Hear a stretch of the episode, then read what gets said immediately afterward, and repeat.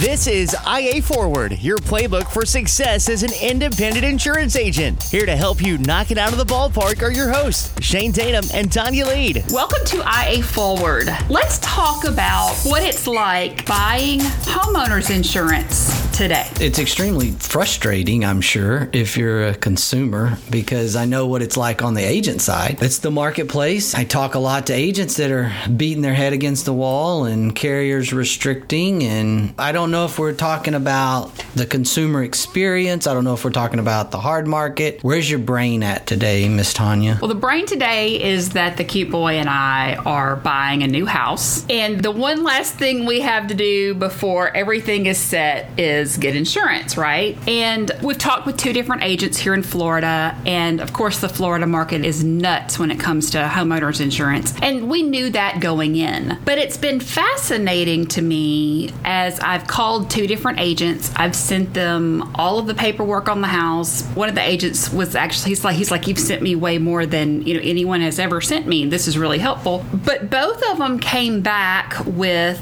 quotes. One of the quotes was extremely vague with what I was getting, and one of them was very specific. The same three carriers, because you know here in Florida that's about all we have. But they both made the assumption that I wanted the cheapest, most basic coverage possible. Now we're not buying an extremely high-end house that's on the water, but we're buying a nice home. And my first thought when I got this was I have a hundred thousand dollar liability limit. What's up with that? I mean, is this like a Florida thing that you can't get more than that? And I called him back and he's like, Well, yeah, but that's the cheapest I can get. And I said, Well, what's the difference in a hundred thousand dollars and five hundred thousand dollars maxing it out? And he said, Well, it's twenty five dollars a year. So why would he assume that someone buying a decent home would want the cheapest liability limits possible. It just it didn't make any sense to me. So let's start there. I would dissect it by his response, which was that's the least I can get or that's the lowest I can get. That statement response in and of itself kind of tells you where the mindset is. What's interesting is just kind of that response, right? That's where I'll start. And right away, obviously, there might be a little bit gun shy because you can tell they're getting hammered. That's the least I can get. If that's your response, then you automatically are assuming that people are not going to like your price, that you're going to be too high, that they're going to complain. This is what happens in a market situation or a market like this, especially in Florida, where they're just getting beat over the head with price, price, price all the time. And it's just extremely expensive to insure things compared to the rest of the country and, and so forth. And so the agents basically just get gun shy. And it's like, okay, that's what everybody wants. That's the assumption. Now, I don't like the assumption. And to your point, I think that's the reason you're bringing this up today is you didn't like the assumption. In all fairness to the agent side, some of my questions were going to be, well, how did you come across this agent? Was it a lead from the mortgage company? Are they just trying to help you get in the house and then they're going to come back around and risk assess the situation somehow? Or is this a get it sold and then come back or what? I don't really know, but I think they're probably the the type of agent that's going down this path of I just want to get your business on the books. That has been done so much in today's marketplace that we forget that there's a whole nother approach out there in the first place. If a majority of your business is coming from the mortgage industry, I get it. I mean, it is all about let's get it done, let's get it done as quickly as possible. But neither one of these agents had a conversation with me. Neither one of them brought up, Do you have any other property? Let me bundle your cars with this. Do you need an umbrella? It was here are the quotes. Interestingly enough, the quotes were a huge dichotomy in the dollar figures they were using for the house and the outside structure for the kitchen and some things like that that made the quotes really odd as far as looking at them. Like I said, they both quoted the same three carriers. But what struck me was the fact that the coverage, to use the word that Mama Queen would not like me saying, the coverage just sucked. And I did send it to one of our partner agents and said, hey, what am I missing here? Can you please take a look at this and help me with is this what this should look like? And he came back with absolutely not. These are the things that needed to be added. You're kind of starting to paint a picture and not to go too much down this path or off on this tangent, but it feels like these are agents that work almost exclusively or in some way get a lot of their business from the mortgage industry, the real estate side of things. And it's not my expertise. I don't do this. But what I have seen in these cases is that it's easy for agency owners, producers that have a significant mortgage referral lead source as a part of their agencies to become sort of a slave to that process. It's really about getting the account taken care of so that the mortgage can get done, so that the real estate person, it's basically don't upset the apple cart. What they do is they go in, in a lot of cases, they set up sort of these minimum agency standards that are below where they should be for a standard preferred independent agency. $100,000 liability limit, for instance, to not have it at a minimum agency standard of 300,000. It feels like it's somewhat of a bare bones package that was offered to you.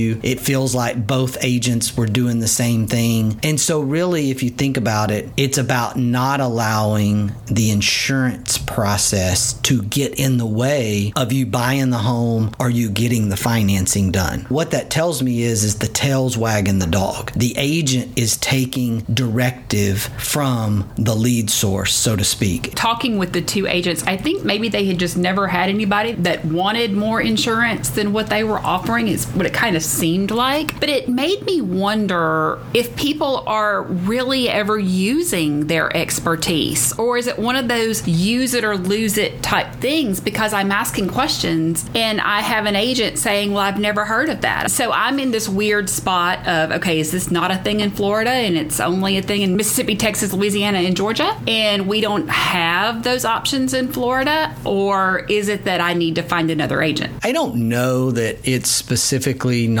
something that's available in Florida. I'm not a Florida expert by any means, and there's probably some some things that are restricted, or maybe there's some underwriting reasons why certain coverages wouldn't automatically be part of a package, or an agent wouldn't assume for it to be part of the package. I just don't know that it's that. For you to have another third party agent who's not writing the business review it and come back and say, look for these things, that type of response tells me that these other agents that are presenting proposals to you are really just about speed and get things out the door. And if they do enough of these, then they close enough business, they're growing their business. There's plenty of those agents out there in the world. There are a lot of successful agents doing business that way out there in the world. But there's also a lot of successful non standard auto agencies out there in the world. But I'm not advocating for that. If I'm talking to agency owners, how do you want to create value for your asset that you're building? What do you want to end up with 10 years, 20 years, 30 or 40 years down the road? What do you want this thing to look like? And what kind of value do you want to have? Do you want to maximize that value? Or really, do you just want this sales machine that is just pumping stuff down this pipeline and just sell, sell, sell? Because they're kind of two different things in a way. It's really difficult to slow down, take a deep breath, counsel customers, be a risk manager, and also shove as much stuff down that pipeline as possible. Being here in Florida, Integra doesn't write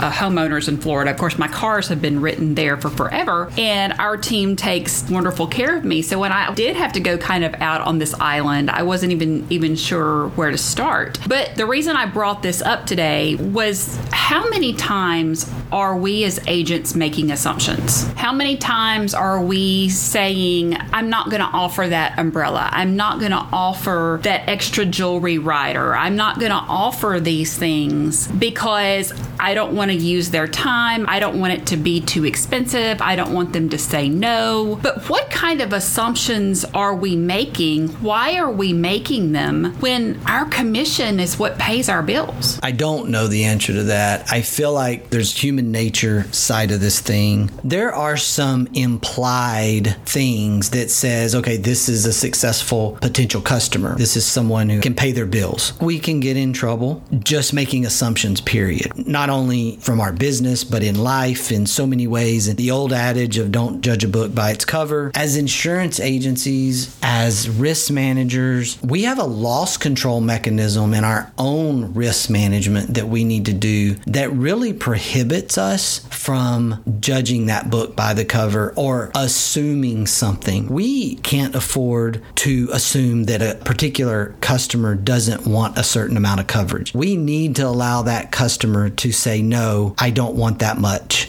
or no, I don't need an umbrella. And you say, thank you, sign here saying that you don't want this. We cannot be in the business of making coverage decisions for our clients by saying, oh, they probably don't want an umbrella, so I'm not going to offer it. Or they probably don't want more than a $100,000 liability limit on their homeowners, so I'm not going to offer it. The E&O exposure that these agents are opening up to themselves is immense. That makes me like crawl up in a fetal position to think about what the book of business looks like if all of their book of business is just written and everybody's taking it for face value and in all those homeowners policies in Florida that they're selling are written at a $100,000 liability limit. Now, maybe there's some tort reform now eh, or something I don't know about that's going on that has it capped at 100. I don't know. I'm not saying there is or isn't. It isn't. Okay. But that would be the only thing that would possibly happen. Years ago, I had a sales manager tell me that a person's idea of a big sale was based on what their monthly salary was. In other words, if I was making $2,500 a month when I first started out selling media, if I got a $2,500 sale, that was huge. And then if I was making $5,000 a month, a $2,500 sale seemed like a really small sale, but a $5,000 sale was big. And it made me wonder if, as you make more money in the media industry in sales, your idea of what a big sale was changed. And it made me wonder if it's that same way in the insurance industry. Maybe they were newer agents, they're just trying to make the sale because they need the commission. I can give them the benefit of the doubt. I think that is a real thing. I think about different roll up agency organizations out there that have grown nationally and even globally through mergers and acquisitions. And they reach a point where they're like, well, we don't want to look at anybody that's doing less than $10 million in, in commissions annually because that's too small of a deal now that we are a billion dollars in revenue after a hundred acquisitions, we no longer can look at smaller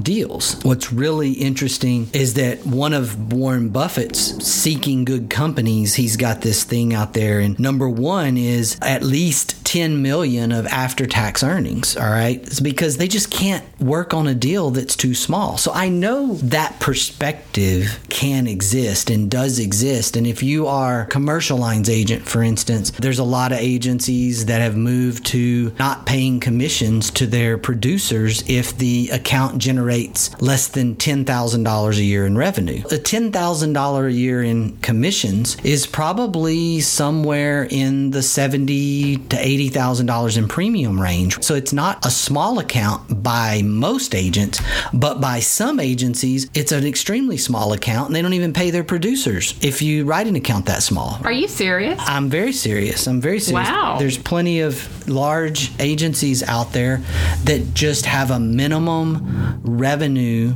requirement before the producer can be paid. It's to encourage them to work on what would be called middle market type accounts. That's what they specialize in. It's kind of part of this thing of it takes the same amount of energy to write a $50,000 account as it does a $250,000 account. So why not spend all your energy on the 250s? Maybe that's at play here with you, but I feel like there's more evidence that says the tail is wagging the dog with the mortgage industry and the real estate industry. And this is about satisfying the referral and the lead source and that side of the fence more than it is about how much money I'm making because you're not really the customer to them. That's the way I think about this. You're not the customer, the mortgage company's the customer, or the real estate broker is the customer in an agency that thinks that way. I haven't thought about it that way. That's fascinating. Sometimes I can say something fascinating. Maybe it's the seasoned wisdom of turning 50. That's got to be it. Your mama's so proud. So proud. So let's talk about assumptions that we make as agency owners with our team members. We probably make assumptions about what they're thinking, maybe their approach. We're not in the front line, like I'm no longer on the front lines. And so if I go sit in Jamie or Kristen or Turner's chair and I'm like, hey, I'm going to start answering the phone and taking some calls and doing some quotes, there would probably be some things come out of that. Kind of like the undercover boss kind of thing where I'm like, it's harder than I'm saying it should be. Part of the assumption that, that I make is that what I'm talking about is easier than it really is. And that I know how people should respond, but I'm not the one talking to the customer every day over and over and over again. I have, but it's really easy to find yourself a little bit too far removed. One of our core values is make it personal, which ultimately means put yourself in their shoes. And if I did that with team members, then it helps me have some empathy for what they're dealing with. And so I get this idea of this is how we should do it. But it's also really hard to get there when you're faced with if I do this and I run that prospect off instead of just closing the policy and closing the deal, I'm either bird in the hand, I got a policy, I've got commission coming, all I got to do is close it, or I expand this conversation to the whole big picture account and I end up frustrating the prospect. In the instance that we're going through right now, I'm thinking that it may be that they're wanting to get it done as quickly as possible to not upset that referral source. Where my brain, like yours, kind of went to the what's the E and O exposure that you're opening yourself up for, and if something like that happens, you're really going to upset your referral partner. I don't think we think about stuff like that because it's never going to happen to me. So until it happens to you, everybody thinks it's not going to happen to you. and it's like, okay, the biggest problem with cyber right now in the marketplace, adoption in the marketplace, is nobody thinks it's going to happen to them. We see headline after headline, and yet we still say it's not going to happen to us until it does. And it does happen. It does happen. And E&O is no different. Until you have an E&O claim, you don't know the pain that you're going to go through during that E&O claim. And so you sell, sell, sell, and you don't think about coverage limit necessarily. You think about what does it take to get this policy sold sometimes. And maybe your producers are thinking that and you don't know they're thinking that. And I think there's just this element of it's not going to happen to me that comes into play here. And unfortunately, I have experienced an E&O claim, a cyber claim. I have not experienced, knock on wood, a property claim. This is as a claimant. I've experienced these things as a business owner, which is why I am the way I am and think the way I think. It's not because I always thought that way. I wish that I could put that perspective into people's brains better. The reason I'm talking about some of this stuff is because it's about your own risk management. It's about your own loss control side of the business. It's about making sure that when that customer comes to you in a panic three years from now because you didn't offer them a flood policy and they had a flood and now they have a claim denied at their homeowner's policy, that you have that document that says, you know, I've offered you flood insurance for five consecutive years and you've said no every year. By the way, just so you know, neither one of the agents offered flood. In Florida, the whole state's a flood zone. Hire someone to protect your tail. Somebody who's like, remember, we can't do that. And then, Shane, you do it anyway guess what? Sally is behind you going, hey, we got to clean this up and make sure we get this signed off of because Shane is rolling. That's the part that we have to be understanding of as business owners. And that's the transition from producer sales to agency ownership is knowing who you are and what your weakness is and then hiring for that weakness so that you don't end up in the lawsuit when it was easily avoidable. When I first started out in sales, I really had this problem. I would go into a business, I would look around, I would make assumptions and talk with the business owner a little bit, talk at the business owner is what I would do. And then I would go back to my office and I would create the most beautiful proposals and take them back, and they would say yes. And then I would hear the commercial that I had written and that I had put all of my time and effort into producing on the competitive radio stations. And then I would hear that same ad on cable television with some visuals with it. And I'm sitting there going, wait a minute, this was my idea. This was my campaign. And my sales manager was like, but yeah, but you made the assumption that they couldn't afford any more than what you gave them. Well, they had budget left over. And I learned that the hard way. And it took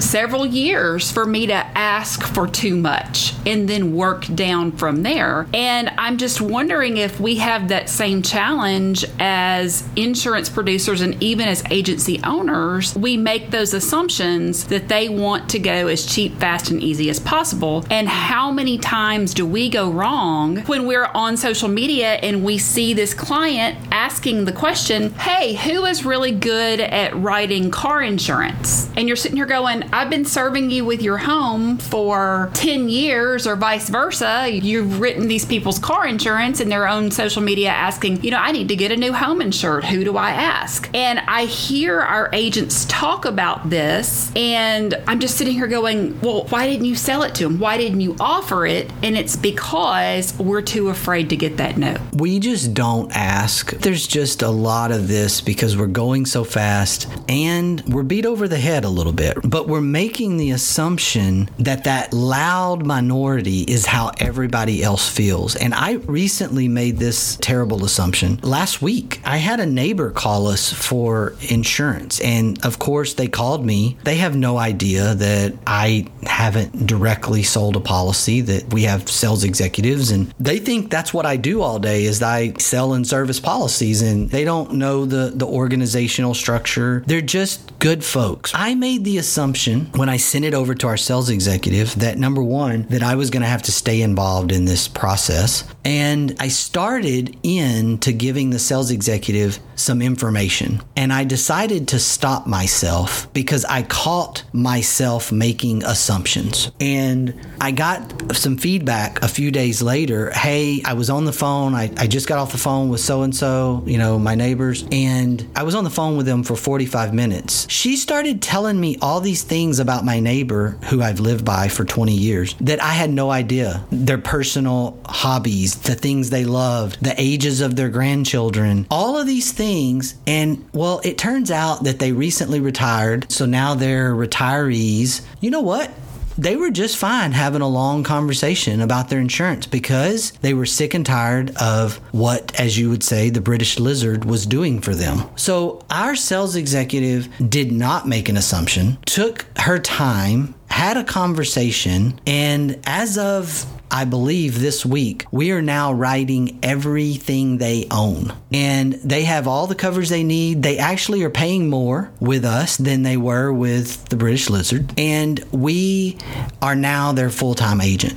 I made the assumption that they were going to be too busy to sit down and talk about their insurance. And I almost messed it up. Thank goodness for Jamie Thank goodness that she was like, no, these people just want to talk. And I think that's it. What's better? 20 minutes going really, really fast and getting one policy, or 45 minutes to an hour getting everything they got and for policies. If you change your mind to clients over policies, you can slow down and get more bang for your buck. You know, you bring up Jamie. I do want to give her a shout out because she's such an amazing agent. She is at our Atlanta, Texas office and was selected the Cass County Reader's Choice Best Insurance Agent of 2023. So shout out to her. Never mind the fact that Jamie's related to everyone in Cass County, by the way. She is amazing. You know that. You know that. she is amazing. I'm picking on her. She is amazing. But she does always have a cousin who can do something if we need help up there. And I think that's obviously kidding and joking, but it is what she does and how she does it. And that's the point. She's so good at what she does because she takes the deep breath and she slows down and she invests in the prospect. That's the part that amazes me that we don't do more of across our industry is we're afraid to invest in the prospect. We just want to sell them something. Like, no, invest in the prospect. Sometimes you're going to lose. I get it. You're going to spend energy and you're not going to become your client. But I think you're going to win more